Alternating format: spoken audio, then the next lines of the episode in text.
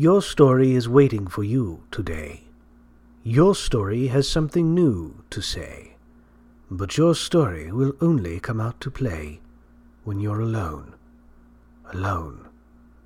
Alone in a room with invisible people. The following episode may contain swearing. Alone in a Room with Invisible People is brought to you by hollyswritingclasses.com.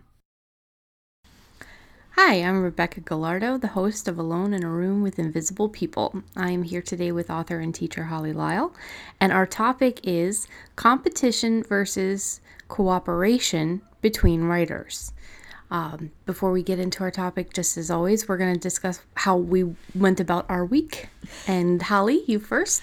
I did a lot of writing this week, over 7,000 words of fiction. I think 4,000 or 5,000 words of lesson and worksheets and stuff like that.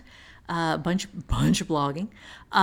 This week I did 1,500 words on Dead Man's Party, and I got my characters in some serious awesome trouble.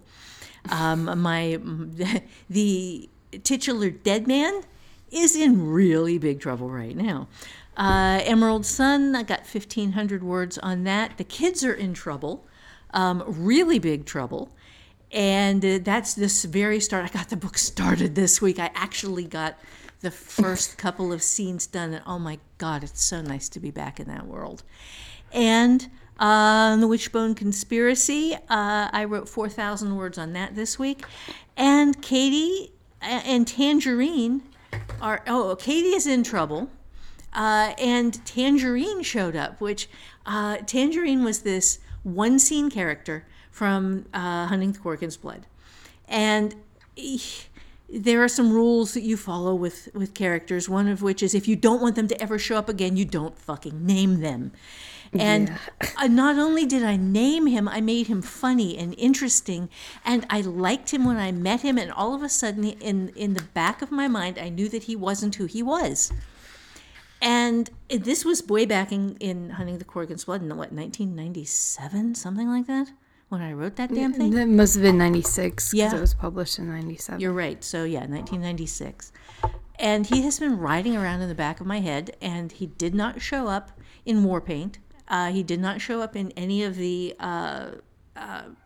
Longview series. Thank you. But I was writing along on a scene, and all of a sudden he showed up in this scene. And not only did he show up in it, he stole it. And not only did he steal it, but he became an important character in the book just like that. And he's going to need his own book. It's like book 7 or book 8 in what I'm planning as a 10-book series. But he showed up here. And damn, if he didn't make himself necessary to the plot of the book. And I was so happy to see him back. So that was my fiction week. Then, and I got a really good lesson and a really good worksheet done this week for how to write a novel. And I'm going to hand over to you. Oh, mine is just really short because I was taking off 2 weeks for the cool down period before the revision. And I just started brain dumping because I know we had the discussion about what after my taxes, my dismal income, and that I want to make fiction the focus this year. Yeah. So I started brain dumping all these ideas. And even though this week has been taxes heavy and I've been really busy doing other things, I have been trying to make sure that I make time to figure out where I'm going to go, what I'm going to do, what the next round is. And I think after the podcast today, we're going to be talking fiction for me and self-pubbing versus the traditional figuring out what I want to do with what series. So that really has been an eye-opener. And also I've been rereading Atomic Habits, and there was another book that I just started reading that was I don't know, I'll have to mention it a different time, but I'm rereading Atomic Habits. Deep Work. Rereading Deep Work by, I think, Cal Newport or something. Mm-hmm. And it kind of strikes you because you start to see all the unnecessary shit in your life, all the things that you're doing that you don't do. You start to wonder about, like, okay, well, I was more prolific at this point in my life. What was going on? And how can I kind of bring back that prolific bits? But, you know, it's not like you want to go back in the past. So I have... Right. It's how can I move forward into the prolific bits? Yeah. Yeah. Yeah. So I'm looking, like yesterday, I just started absolutely decluttering for about an hour, just hour and a half, just finding all of these things that were completely unnecessary. That's so cool. Yeah. Well, it's me making space for this person that I want to be. And part of the thing in Atomic Habits that he says is it's not building these habits. It's not just that. It's identifying with the person you want to be. So, for instance, when he says this, like he uses smoking as an example, one person says, you know, they're offered a cigarette and one person says, no thanks, I'm trying to quit. The other person says, no, I'm not a smoker. It's about the identity. So you need to decide, like, who you want to be. And this is what I had done when I was wanted to be an artist. This was the switch in my head, just like with you and the writer. Mm-hmm. You need to choose who you want to be, and then your actions have to, you know, portray that identity that you have. So that's when you start making habits stick, is habits built around this identity of the person you want to be. So part of that is getting rid of a whole bunch of shit that is just cluttering up my house. And it's amazing that stuff can be there and not do anything, but it's still taking up visual and mental space. Mm-hmm. That was one of the bigger eye-opening things is that it's just getting rid of something that has been sitting there for a long time clears up a certain amount of room in your brain to continue doing other things. Yeah. So, yeah, did 6 years of decluttering and it still surprises me. And just for anybody listening, my mom called me a pack rat. That is a euphemism. I was for sure a hoarder. My husband and I lived in a 600 square foot studio apartment. It was really, really tiny. Yeah. And we ended up filling a 26 foot Penske to the door. Like, we had trouble shutting it. And then we also had to fill our Ford Taurus up with more stuff. So, yeah. So it's that identity thing. I was a hoarder, but no, I am a hoarder and I have to be careful of this. So yeah, that was my week. My week has been figuring out where I want to go next. We talked about how to revise your novel. I will be starting to do Glass House soon. For all of you who voted, I am going to put Take a Chance on Me out of its misery in that voting poll. Gonna call time and death on that one, huh? Yeah, I should have done that months ago. But yeah, we can shut down the poll. Obviously, it's not gonna have a Hail Mary for, you know, last minute votes. So 700 people show up and go, no, the first novel. yes. So that was my week. Oh, that is a really good week. And damn it, sometimes you've got to just take a break. So, before we step into our actual topic today, I want to just take a second to kind of sideline into something that I have been discovering, am kind of getting kicked in the butt with because I feel stupid for not having discovered it way before this. Like I said, I mentioned that I got like 7,000 words of fiction this week, not including my regular work stuff, got all of my stuff done, have not been working crazy extra hours. And this has been revelatory for me because I have been, I don't even know how to say this. I have been thinking that it is going to take me as long to write a novel independently as it took me to write one commercially, that I could plan on one book a year, maximum. And I was thinking that would be an appropriate pace and that would be good enough. And I haven't even really been doing that because things got, well, you know, things got really shitty there for a while with the possibility that I had a brain tumor and then the fact that I had tongue cancer and then a bunch of surgeries and the website breaking.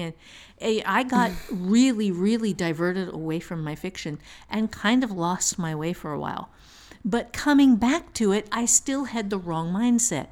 I had this mindset of I will do one book a year because that's what writers do.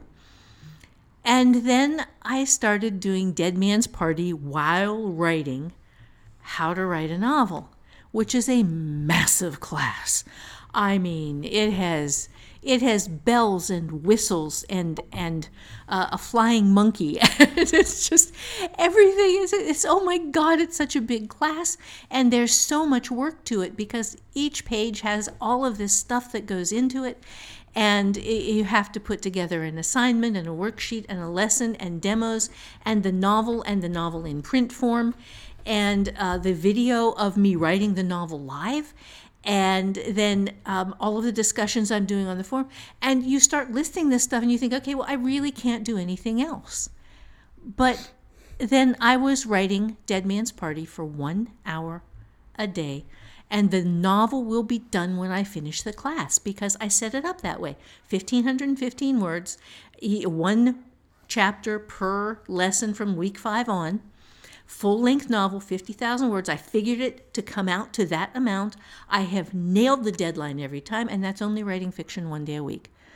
And I went, now, okay, so you said one hour a day. Right. When you said writing Dead Man's Party. Right, but that was... But now you just said writing fiction 1 day a week. Right, that was only writing fiction 1 day a week. That was one novel that will be done in just a few months when I finish the class. And a full-length novel... 1 day a week. And okay, I thought, so not 1 hour a day. Yeah, well, it's 1 hour per day. It was 1 hour. I was getting 1,515 words in about 1 hour. But 1 hour of 1 day of a week. 1 week, right. 1 hour. I just want that clarified because it can be very confusing if it's an hour a day and then you're, you know. And it's a day a week, right. Hour, yes. Yeah. It's 1 hour per day per week. Yeah. And in the back of my mind, this little bell finally went off. And it said, wait a minute, you've got the same amount of time each morning. And if you're not thinking about writing one novel a year, how many novels a year could you do? Let's try writing another novel. So I brought up Wishbone. The Wishbone Conspiracy. I abbreviated it as Wishbone in my mind. It was Emerald Sun, wasn't it? Well, no, that came second. That was the thing that I was going to do, but I was still working on background for that, so I couldn't start writing it. So that was in the back of my mind, and that was still paced at the concept of novel per year. So I was going to put the background together, and once I got the background together, I was going to figure out my plot. Once I figured out my plot, I was going to start writing. But in the meantime, I thought, well, I've still got some time here. Let me see what I can do with the Wishbone Conspiracy. And I knocked out an outline in a day. I started writing almost immediately. And the voice fell into place because I've been writing that series and those characters recently with the whole Longview series. So then I thought, well, okay, so maybe I could also, if I did 1 day a week on Dead Man's Party and 2 days a week, 1 to 2 hours a day on the Wishbone Conspiracy, and then let's say 1 hour a day on for 2 days a week on Emerald Sun, let's see how that goes. So I had finished my outline for that, so I started writing it. And it is going great. It is going great. And all of a sudden, this entire vista has opened up for me with the realization that I can do these words, that I can get this amount of work done while also doing a whole bunch of other work.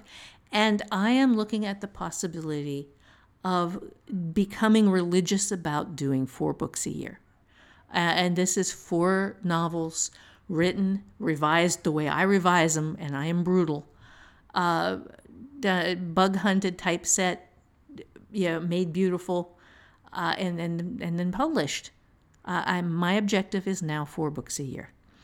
And if you want to see how this is going, I am blogging my words on my blog, hollyswritingclasses.com. It's just, you can find it right on the front page. On this little revelation that I had at this point in my life, that no, 1 book a year is fine if you were doing commercial publishing and you've got a publisher and you've got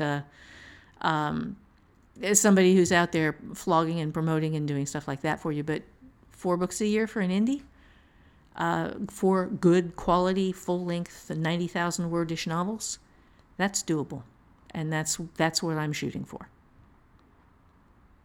And now, the reason that you had brought this up, you said that it was really important to mention? Because I have been, thank you for getting me back to that. Yeah. I have been reading a number of books by writers who are making bank on Amazon, who are just absolutely hauling in the loot. And they are saying the bare minimum number of books that you can do per year and make a full-time living from this is 4 books a year. And I was reading that and thinking, oh my God, there's no way anybody, you can't do that and write good books. And then I found out, yes, in fact, you can. Because I am maintaining the standards I have always maintained. I am only writing fiction 2 hours a day because I have so many other things I absolutely have to do on Tuesdays, Wednesdays, Thursdays, and Fridays.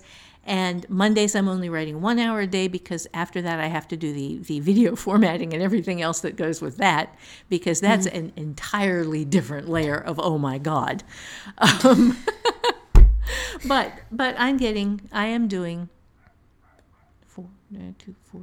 9 hours of fiction a week. I would love for my Patreon to catch up with me, but because right now I'm getting 5 hours of fiction a week funded, and it would really be helpful to have that whole thing funded. But, so if you guys are into that, yay, guys. If not, I'm still doing it because this is the thing that is going to allow me to do the thing that I want to do more. Yeah, and it's feeding you. Yeah, and it is feeding me. It is feeding my soul, even if it isn't right at the moment, feeding my pocket. Yeah.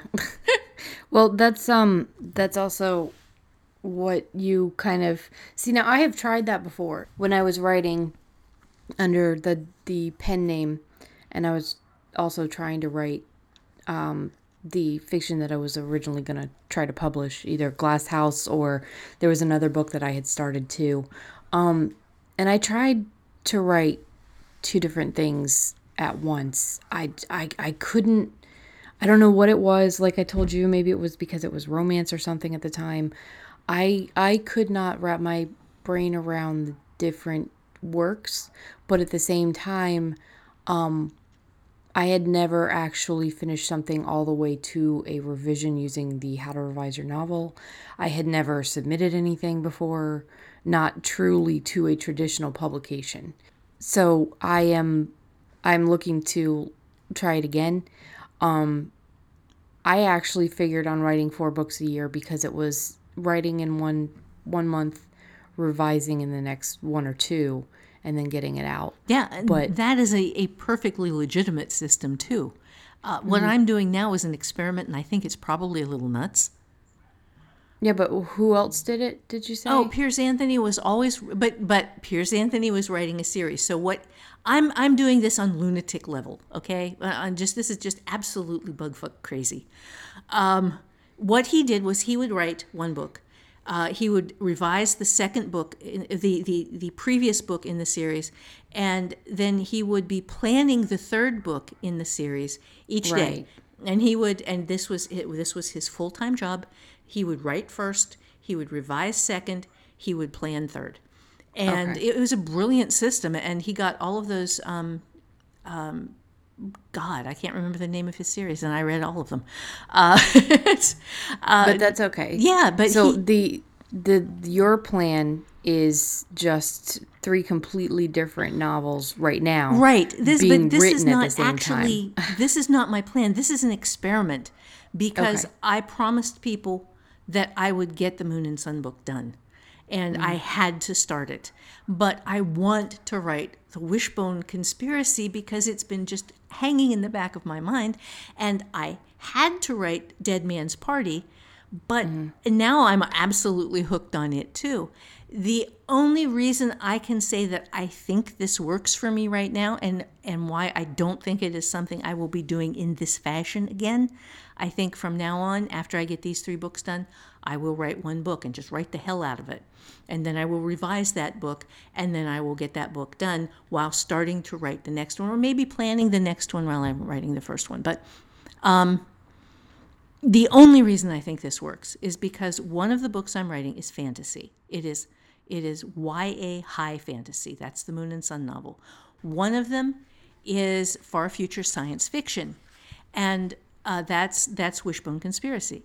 And then the third one, Dead Man's Party, is near future post-apocalyptic, real current Earth with some relatively high tech. So they are all three completely different books, and there's no bleed over between them. There are no connections. There's no place where I get lost, where I accidentally shift voice, because the voices for them are completely different. It's like each day I'm somebody different.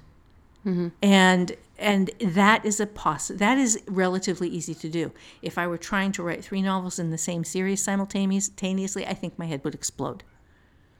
Okay. Plus you have a lot of years of experience too. So this is not something that you are suggesting other people do. No. I am, like I said, I'm doing this on just absolute nutso mode. This is not something that you want to do this way, because this is me experimenting. I am pushing the edges of my own boundaries, and I've done a bunch of millions of words of fiction by this point. And I don't even know how many millions, but more than millions. I'm writing from a point of significant experience with this. Yeah. Okay. Well, speaking of the experience and the having been in the industry for a while, I think that this is a very good segue into the topic. Oh, hold on one topic. Yes. So this is this topic I know has always been something that you have been very passionately opinionated about. It is competition versus cooperation between writers. So go ahead. And this is a big deal. This is such a big deal. And I have seen so many people who get this wrong, and who ruin other writers and who ruin themselves. And it's painful to watch, and it is absolutely unnecessary. What we're looking for when we write is to create something magnificent that someone else will enjoy. And we get to define our standard of magnificence. We get to create our own world. We get to own a whole world, or in my case, a whole bunch of whole worlds that belong to me. I invented them. They live in my head. The characters, I make them up. I own them. And every other writer who writes does the same thing. Every other writer who has this magnificent dream of doing something cool that they can do with just, fingers on a keyboard or hands on a pen on a piece of paper and sitting in a room alone with invisible people that they run through their brains, has this same magnificent dream. And it's a hard dream, okay? The idea that you can create these people, that's not hard. The idea that you can put them on paper, that's not hard. But the idea of doing it well enough that you can get other people to want to pay you money for participating in the stuff that runs through your brain, that's hard. That's hard, and it takes work, and it takes practice, and it takes shared experience where one person can discover something and they can keep it to themselves, or they can say, hey, you know what? This is how I did this. I figured it out. I think it's pretty cool. And if they do that, they add to the community of writers. My website, I started doing this before I had even been published, when I was doing a newsletter for our writers group. And every I think I did one a month. And every time I sat down and did one, I wrote a little article on what I had learned that month from writing. And at that time, I was the only writer in the writers group who had actually finished a novel. I was the only writer in the writers group who had an entire shoebox full of rejection slips. None of us had published a damn thing. I wish I still had copies of that little Schrödinger's Pet newsletter. Yeah, the Schrödinger's Petshop.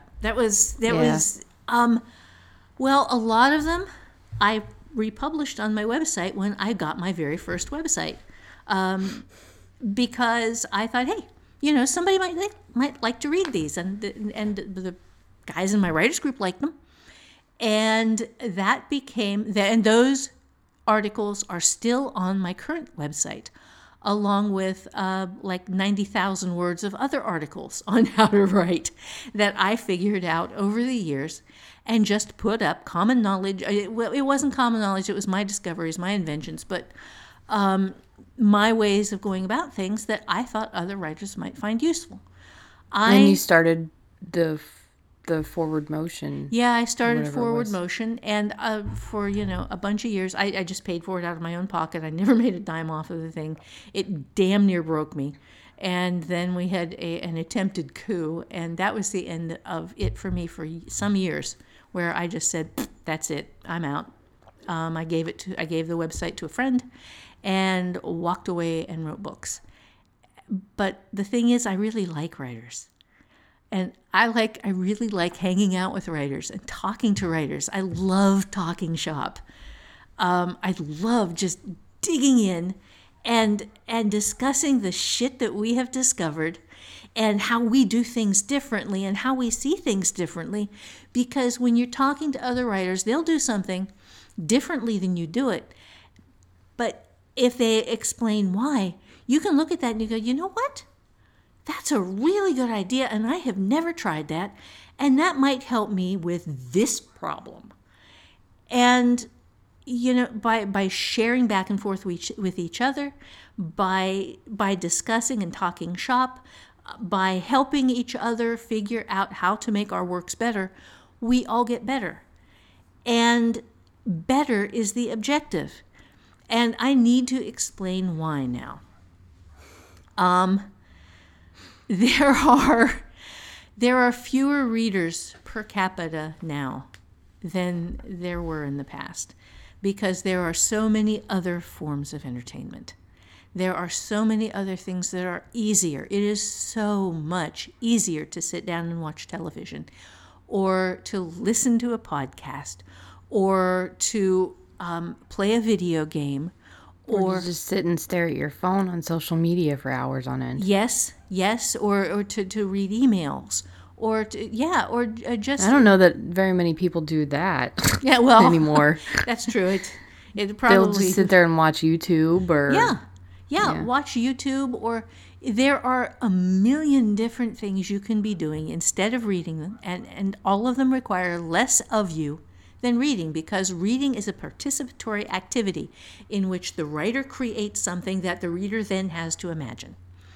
And reading is really good for your brain, but it's not easy. It requires that you step into somebody else's brain and read their mind. And, that's sitting there and playing video games. And believe me, I am a big video game player. I like them. But sitting there playing a video game does not require anything from you but some button pushes and some nice reflexes. Occasionally, if you're doing something like Myst, it does require a certain amount of thinking things through. But Most games are not like that. Most games are fast twitch. And I like those too. But but when the entire demographic of readers has other things that they can do, we have to up our game. We as writers have to get better. We have to write stuff that is at least as good as the video game that that person has as their alternative. Because if we lose them, if we're boring, if we're slow, they will put the book down, they will go do some other activity, and they won't come back. So for each of us to do this, we have to get better. We have to get good, which is one of those little video game phrases that apparently gets people damn near punched in real life, where the phrase is "get good, bro," when somebody does not do well in a competition of any sort in a video game. Well, in writing, it's not like that. It's get good is something that we can get better at if we help each other. Now, here's the dark side of that. I've been in writers groups. You know, this is not new shit for me. A lot of you have been in writers groups. And every once in a while, there is this one person who will show up, or every once in a while, there are these several people who show up who think it is their duty in life to crush the competition. And they did give nasty, nasty negative reviews. They ignore the rules of this is what we are here for. They think that because they have written a whole book, they are somehow better than everybody else who at that point, pretty much everybody had written the whole book. And we had this one woman show up who was just horrible. And this was in Schrödinger's Petshop. This was ages ago. A horrible writer? Or no, she was a horrible person. Okay. She was a horrible person. Every review she had was designed specifically to make the person who received it feel bad, to make them feel small and incompetent, to just crush their spirit and make them want to quit. And after the second meeting she attended, I kept everybody else behind and said, "Look, guys, we have to change the rules," because Schrödinger's Pet Shop at that point did have member rules, but we didn't have anything about removing somebody. And I said, "We have to fix this because this is not what we are about." And we put together the rules. We sent out the revised rules. We sent her a copy of the revised rules, and along with the revised rules that I mailed out, I said, "By the way, you are no longer invited to meetings. We took a vote, and your attitude was, and your intent to constantly make the people around you feel small and bad and worthless does not fit with what we are trying to do in the group." And we got rid of her. And she was really bitchy about that too. But this was a hard thing to do because people don't like to hurt other people's feelings unless they are the people who do. I know that you have had some experiences with negative stuff too. So before we go any further, without naming names or pointing fingers, just explain what you dealt with. Well, there's been a number of occasions, but like two specific types of people, I can kind of lump them in. One is the person who believes themselves to be very, very brilliant, just doesn't have time to do the actual writing, but has, amazing ideas and, so unique and brilliant. They're going to be the next Harry Potter, J.K. Rowling. As soon as they decide it's time to sit down and write. Or whenever they give the book idea to someone that they can trust that their writing is good enough, and they'll split it. But if you get somebody like this who is offering to critique your work, realize it's not about your work. It's about making themselves feel superior. Mm-hmm. So just decline. that kind of bug hunter and or beta reader and or, quote, help, unquote. The next one is the one that I believe Holly is referring to is somebody who, like this woman that you were talking about. I didn't necessarily know. I didn't see it as her seeing me as competition or anything like that, which, you know, you could be right. I don't know. I don't know her brain. But she kept referring to herself as a professional with experience. She said that she had, you know, this was her, that writing was her job in some fashion, that she was a writer. And I was looking for bug hunters and had posted it, and she offered, and I thought, okay, that's cool. And she basically tore the entire book apart, not from a bug hunter stand, not even from another writer's perspective, really, because she didn't come across as somebody who ever creates anything. She was horribly unprofessional as well, so I'm not sure what she does as far as her supposed writing career, or what, because she was one of the most unprofessional people I've ever had anything come back from. So I'm not sure what exactly she does for a living or how she thinks it relates to what I do, but it was not a fit. She basically tore into who I was by destroying or attempting to destroy the light and the happiness in the book, the goodness in the book, the man-woman relationship. I don't know if people realize how much they give away of themselves when they attempt to tear somebody else down, because you have a lot of vulnerability in your heart, in your soul, in your life. You know, the past leaves you with these scars, and some of us are, you know, we try to keep them from re-breaking in the world, you know. Some we put shells on or we put defensives up, but when we spew a lot of hate and anger and frustration at another person, we don't understand how much of our own scars we're showing. So I'm not entirely sure what exactly her problem was, but she hated the fact that there was even a man in the story, apparently. In probably in the romance. Shouldn't be reading male-female romance in that case. Yeah, and I mean, I clarified with everybody before they read the book. I'm like, it's a romance. It's not erotica. It's has sex scenes. It's you know, it's man-woman, because I have a lot of stuff that was man-man. Mm-hmm. I have some stuff that was woman-woman, and this one was this. You know, that's what I was writing. I was writing MF.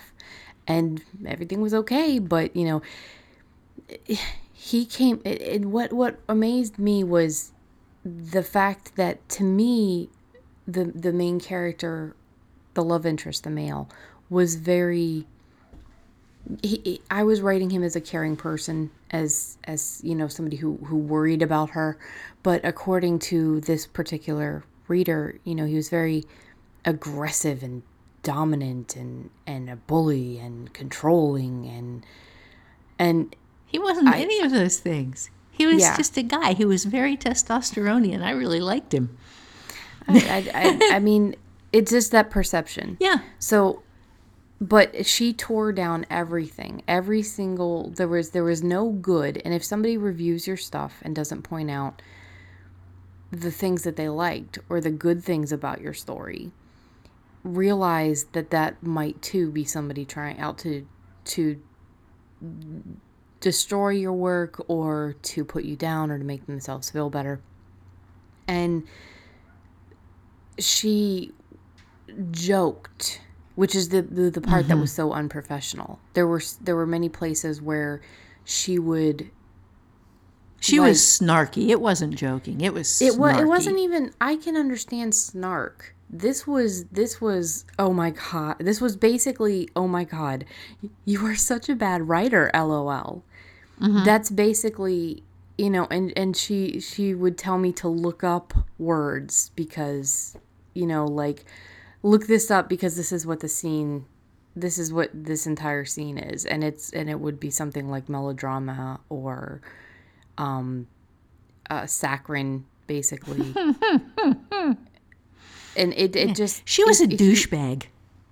Yeah, yeah. It was somebody who just was so angry and embittered and frustrated, and I don't know why, but they took it out on another writer. Yeah. And again, I don't know if she's actually a writer. I have no idea.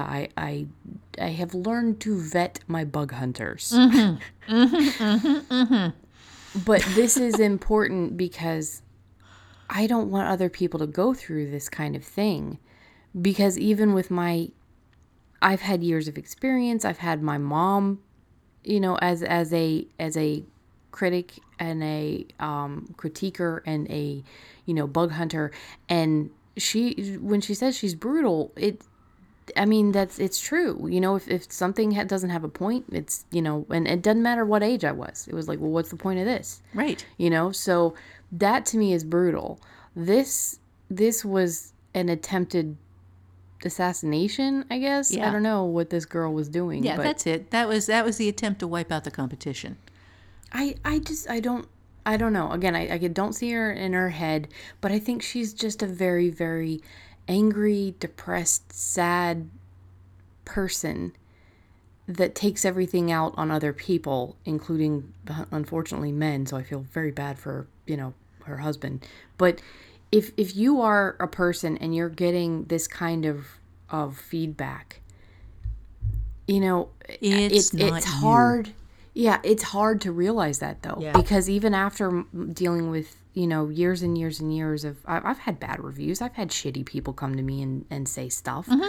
But don't. It's hard to say don't take it personally, but work on it. Work on not taking it personally. Work on not listening to it. Work on finding other people to review your stuff. Even if this is a spouse, even if this is a family member, don't trust them to do your critiques anymore. Find somebody else. Find somebody at hollyswritingclasses.com, somewhere where somebody will be honest and not detrimental to your future, because that was hard for even me to get over, because you have to lift the blinders off. And looking at it now, I can see what it was. Looking at it the first time, it was crushing. Yeah. And that was the intention. Right. Whether or not she saw me as competition or not, her point wasn't to help. Her point was to hurt. And there is a difference between not being able to take criticism and realizing something isn't criticism in the first place. Right. Yeah. You have to be able to identify assassination attempts. And one of the things that we do in the Holly's Writing Classes community, we have rules. And the rule is, if you are doing a crit, you mention the good first. You mention the bad as constructively as possible. You do not ever attack the writer. You discuss the writing, not the writer. You do not ever make those little side of the mouth snide jokes about how the writer needs to learn something, because we will kick your ass out if you do that. If we get a complaint and they can verify it by demonstrating to me that this is in fact what you wrote, you're out. And I have only had to remove 2 people in the last, as long as the site has been there, I've only had to remove 2 people. But I removed them. There's one thing about Holly, is that she's a bit of a reaction-based person. And if there is cause... There's no, oh, well, you know, maybe, well, this person has a lot of my class. No, it's oh, you did what? All right, bye. Yeah, because you don't attack other writers. Yeah. And I have some really good reasons for this. And I'm going to go back to my days in CIFWA, to my brand new membership days in the Science Fiction Writers of America, which I used to belong to and which I don't anymore. Another story, off topic here. There was, my first novel came out. My first novel got me just a bunch of readers because it did really well for a first novel. And there was this reviewer from a newspaper I shall not mention who was also a CIFWA member. And he wrote a really nasty thing about me to the other on what was then the Genie boards. It was the precursor to the internet. It was this bulletin board system set up by General Electric, and the Science Fiction Writers of America had their little topics in it. And it was the first time that you could be anywhere in the United States or anywhere in the world. I think there were people from England and everything there at the time, but where you could sit and talk to other writers without having to actually have met them face to face, without actually have to being in the same room. It was amazing, and it was wonderful, and it had some douchebags. And this guy was one of them. And the thing that he said that really stung me was, and he used his position of authority as this big newspaper book reviewer, was frightfully prolific, but not yet good. I had, at that point, one novel out. One novel in print, frightfully prolific, but not yet good. I had a contract for a second that was going to be coming out within the next year, and contracts for two more for the next, that I was working on or working toward. And I was hurt, and I said, well, what did you not like about the novel? And he said, well, I didn't read it, but people have told me. Wow. Okay, right there, that's an asshole. Yeah. Okay, somebody who is going to assault you based not on a book they've read, but on a book someone else told them that they didn't like. And to use a position of authority to try to diminish you, that the only thing that is an asshole. So, but then... he said, I was told that you misused the word midden to mean lunch. And I said, let me explain. I developed a language for those people in which the words medias dein was abbreviated over a period of some centuries to midden, which means the midday meal. The word was italicized in the book, denoting that it was a foreign language word, and it was described in the index at the back. And my editor laughed her fucking ass off because he did not reply to that. See, because our editors were in there too. And she had seen me getting sniped by this jerk. And this jerk who had not read my book but decided to try to trash me. Yeah. And I have never been a tender little flower ever. No. And I ripped him, and she laughed. She thought it was so great. She was so happy. But the thing is this, that there are people out there who think that this is a zero-sum game, okay? And let me explain zero-sum game to you. It means that there are a fixed number of readers, there are a fixed number of writers, there are a fixed number of dollars that can be spent on fiction, that this is not a growing market, that this is a closed market. First off, they're stupid.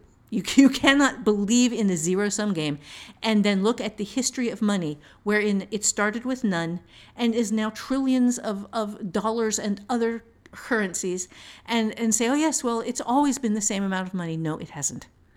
Money is created by people creating things. And there is always going to be, as long as individuals have the courage to create, there will always be more money, because when you create something of value, that adds value to the world, and that value translates into money that can be given back and forth to each other. So when you are writing a book, you are adding to the gross world product. You are adding to the amount of actual value that exists in the world because you wrote a book. And if you write a lot of books, you are exponentially increasing the amount of money that exists just because you created something of value that did not exist before. You have added worth to the world. But to get back to where I was, there are people who don't believe this. They think that all the money that is all the money that ever was. And it's, I think, because they have never actually considered where money comes from. But they think that if they crush other people, then there will be a bigger market for them. So they look at every other writer as competition, as someone to be belittled, to be humiliated, to be destroyed, to be pushed out of the arena so there's more room for them. The fallacy of this belief is that readers don't just read one writer. Readers read lots and lots of books, and really good readers, the ones that we all love to get. I think the Amazon term for them is whales. The guys who read 5 or 6 books a week or 10 books a week or some god-awful number like that, which I used to do because I could, because I had time. These are the readers that everybody wants to get. But the only way you get these readers is by having lots and lots and lots of books out there in genres that they like so that they have stuff to read, because you can't write that fast. No matter how freaking fast you are, you cannot write 10 books a week to satisfy one whale reader. Well, plus whale readers tend to, even though they do have like more varied taste, that doesn't mean that they're willing to read shit. Right. A lot of them, you know, still want decent books, and you couldn't even write one book a week of quality stuff and revise it and put it out. Right. You know, so that there's just no way. Right. So, and they are going to, when we cooperate with each other, when we discover that we have a genre that readers like, and we are getting new readers, and we are creating our own little group, the best thing we can do is find other writers who write the same kinds of things we do and throw our readers at those writers so that they have more stuff to read, so that they know that there are more things out there that they can buy and love. And our job is just to do the best books we can and get them out there, and then give our readers something magnificent enough that they want to stay with us and will love to buy the things that we write, but that they will also have people whose books we love that they can love too. You know, I'm going to just throw a writer's name out here. She's one of the members of my site. She writes stuff that's a lot like mine. Her name is Barbara Lund, L-U-N-D. And she has this great In Space series going right now. And I have read it, and I love it, and I recommend it. And I have a bunch of other people on the site, other stuff that they're reading, other stuff that I'm reading of theirs. But she is someone who my science fiction guys will like, because her science fiction and my science fiction, they're not the same, but they click. So this is something we can do for each other. We can, because we can't write enough books to keep even relatively casual readers content. You know, and hey, I'm going to give it a run. I'm going 4 books a year, man. I think I can do that. But you know, people read a lot more than 4 books a year. Yeah. And I want them to have fun things to read in the meantime. So I want to be nice to my readers too. You know, I want to say, hey, pew, this person, this other guy over there. There's just so much we can do to help each other. And helping each other allows us to create a bigger body of enthusiastic readers, which means more new writers have a chance to get started.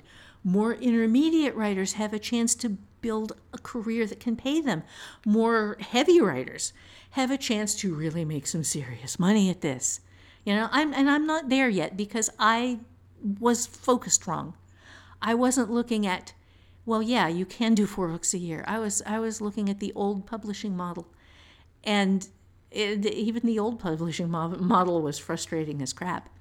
I wasn't seeing the opportunities in the way things are now, and now I am. But even with 4 books a year, I cannot keep my readers with enough cool stuff to read that I can keep them all to myself, like some little Scrooge. I mean, and you wouldn't necessarily want that. I mean, the idea of the things with reading is when you read one good book, it's your sad it ended, sure, but you want to read another good book, you know? And that's the thing is good books lead to more reading, leads to more books, leads to more reading. It just... Yeah. Yeah, well, and yes. This thing in what you're saying, what you're talking about, sharing other authors' works and talking about other authors, I think that there is, I don't know, when I was writing erotica, it seemed to me like the field of erotic writers kind of understood more easily this concept of cooperation than most other authors. And it bleeds into the romance field too, because our readers tend to be prolific readers. The erotica and romance reader has a very voracious appetite. And as romance and erotica writers tend to understand is that we can't keep up with that kind of, you know, just absolute hunger for the books. And I mean, you would see this lady, for instance, would come into the library every single week, and she would bring in 2 Walmart bags full of the books that she had to return, and she would grab 2 more. And what pissed me off was the librarian would always talk shit about her because the topic of the books, the genre of the books, thinking if she could read that many in 1 week, why didn't she read, quote, good books? Oh, God. And this is a librarian. This is somebody who is there to promote reading. And I was thinking, like, what the hell, man? At least she's not, you know, glued to the television with her stories. Mm-hmm. You know what I mean? Or, I mean, this is an active thing. Right. This is a woman who's keeping her mind active. Yeah. Yeah. Yeah. That's besides the point. That's something that will always pop up is the snobbiness of people towards romance and erotica. That's always going to pop up with me. But science fiction writers get it too. Why don't you write something good? Why don't you write real literature? It's because, never mind, I will move on from that point without getting snarky. But yes, it's any genre is painfully susceptible to attacks from people who consider themselves non-genre readers. The reader of a romance novel, and I know that this is different for... Or this can be the same. There are people that read very, very actively in all genres. But it seems to be that the romance novel, and you can see this in the publication models too, how they have so many different series out and that so many different books every single season gets published in those series. And it's just this massive overturning of new products out there. And... This just, that's, I think that's how they can get away with paying so little for their authors too, is because that's the attitude is you want more, write more. But it definitely seems to be that a lot of indie romance novelists, that a lot of indie erotica writers are supportive of each other. And they do these little blog tours where they share, you know, the writing, and they do interviews, and it seems to me to be a big part of that genre is the support of other authors. Yeah, I like that. I've noticed that, and I think that kicks ass.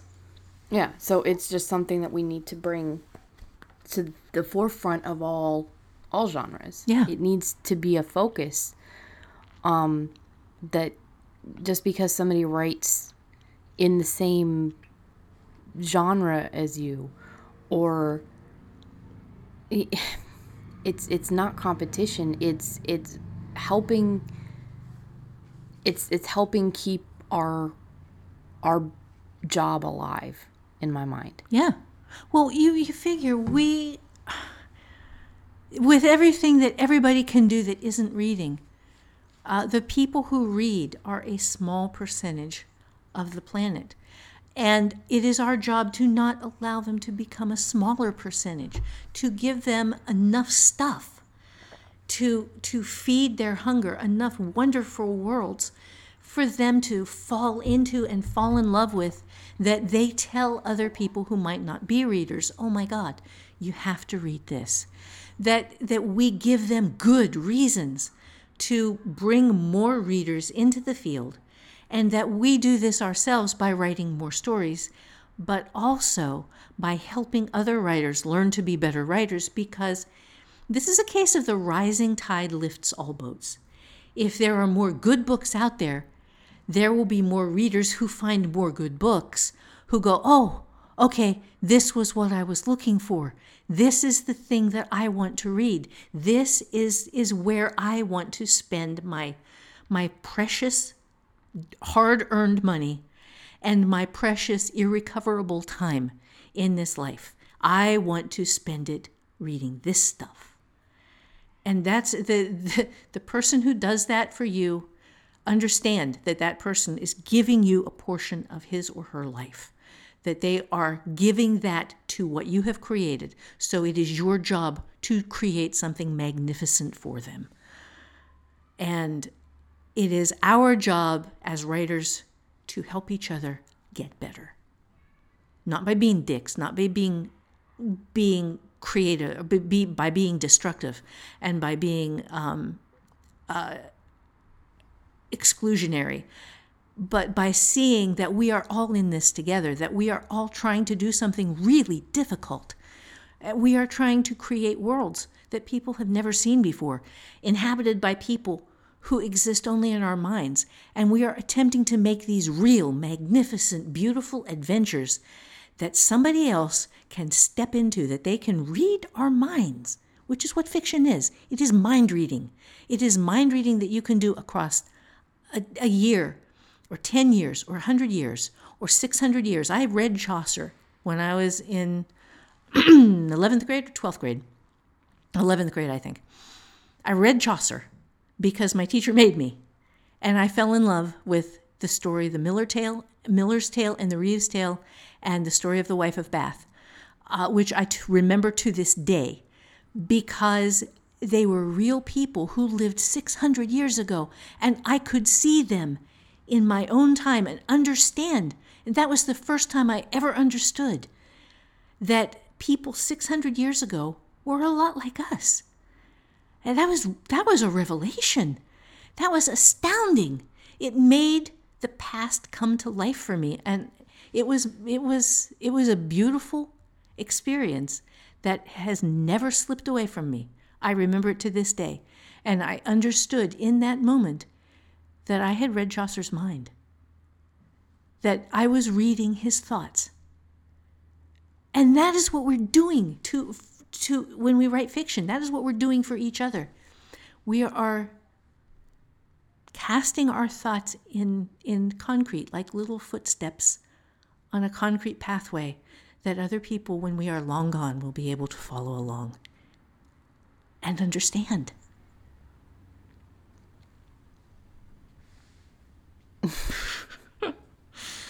I had to stop there. I get a little teary-eyed. All right. So that's basically the thing here. We can cooperate. We can compete. but competing hurts all of us and cooperating helps all of us. Yeah. So is there anything else that you want to say before we get to the takeaway or anything like that? A little bit. I kind of got off my notes here, and I haven't mentioned yet that every new author has the potential to open up or create new genres. That you get to bring what matters to you into whatever genre you're writing, and you get to make that your version of that genre. And what you do and how you do it differently opens paths for other writers to come in. And yeah, I remember when the high-heeled urban witch thing was new, where you had the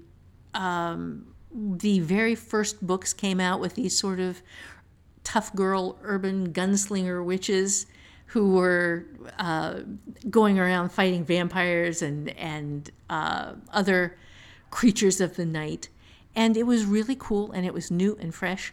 And then people who read that and liked it, a lot of them copied it, but some of them went, that's really cool, but what if I took that and twisted it this way a little bit and took it off in that direction, and they created a new genre. And there are an infinite number of genres that it is possible to create because life is infinite. I mean, individual life isn't, unfortunately, but the life itself is this thing that is absolutely all possibility. And you have to figure out which possibilities matter to you, and then you write them down, and you open up new doors that other people can walk through, and then find places beyond those doors where they can open their own doors. So we benefit from reading each other's work. We benefit from expanding our horizons. We benefit from discovering more than what we knew before. And it's the reason I read about 70% nonfiction and about 30% fiction these days, is because I want to be able to take my readers in places they haven't been. And, I've been a lot of places, but I haven't been everywhere. So this allows me to be more places. And then from that also... I think basically that's about it.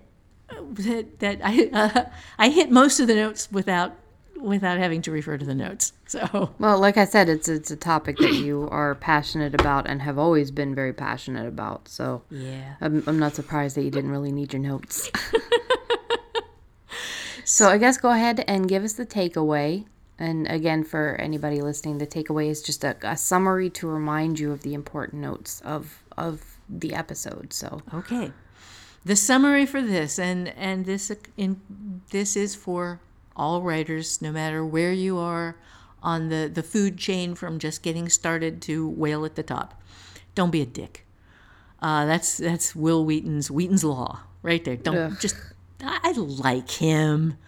I like him. I think he's smart and funny, and I didn't like him in Star Trek, but I like him as a person. I think he's very cool.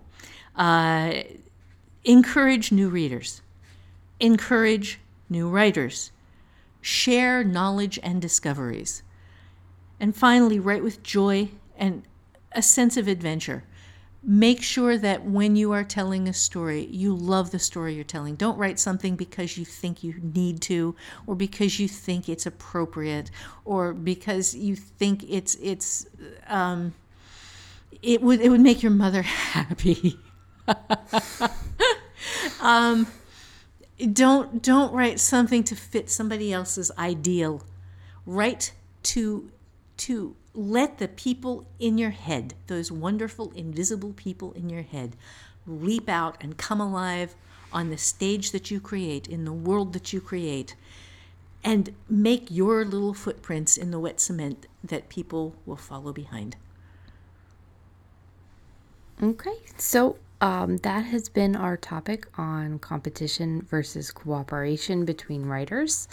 Obviously, there are a lot of people affected by this in our communities. So you know, again, you can always leave a comment on the blog, alonewithinvisiblepeople.com. But this really is more of a community kind of discuss, you know, you can air out your grievances, or you can find the community that won't be a dick at hollyswritingclasses.com. Exactly. And without naming names, you are welcome to tell your horror stories. Yeah, we don't call people out. We don't. Yeah, the post will be deleted. Yes. So make sure that you use a fake name. Not for yourself. And for anybody who was, in fact, an asshole. Yeah. So if you want, you can join absolutely 100% free forums at hollyswritingclasses.com. Just look for the episode titled Competition versus Cooperation Between Writers, and come on in and let us know what you've had to go through, or, you know, your own feelings on the topic, because, you know, hollyswritingclasses.com previously... all of these other sites that Holly's had to work through has always been kind of like this haven for writers where they could be safe and be themselves. And it's one of those places where we really do support each other. You can follow us on the socials at AIARWIP on Twitter and Instagram. You can follow us on Facebook. It is Alone in a Room with Invisible People. We're on, again, Podbean, Stitcher, Spotify, iTunes, YouTube, Castbox. We're all over the place. Yeah. So if you hit that subscribe button, it helps. You know, you can follow us on YouTube. You can subscribe and click the bell for notifications of the next podcast. Those kind of numbers apparently help us. I'm not sure how. We have a Patreon for the Alone in a Room with Invisible People. So if you would like to join and kind of support the podcast on a monthly basis, that is an option.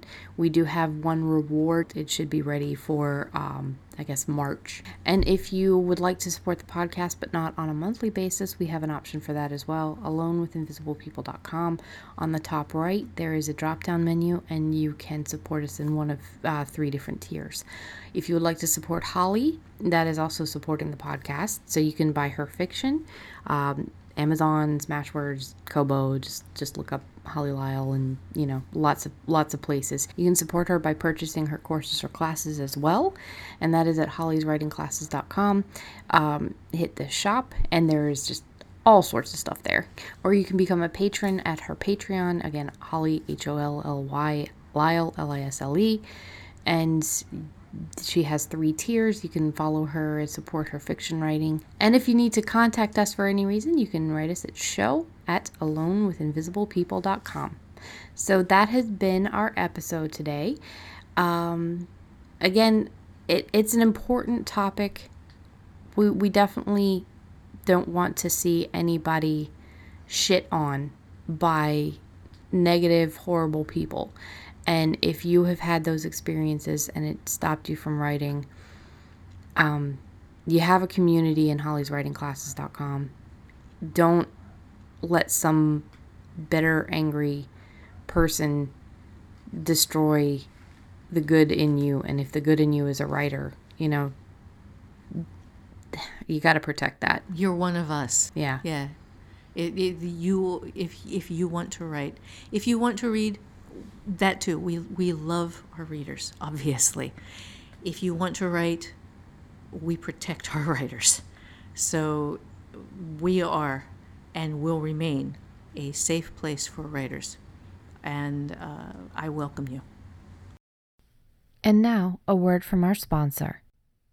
You want to write, you love words, you love fiction, but you don't know where to start or how to middle or where to finish. I do. I'm Holly Lisle, and I've been doing this professionally since 1991. And I know how I did what I did to go pro, and I'll be happy to show you what I've learned. Start with my free 3-week flash fiction class at hollyswritingclasses.com.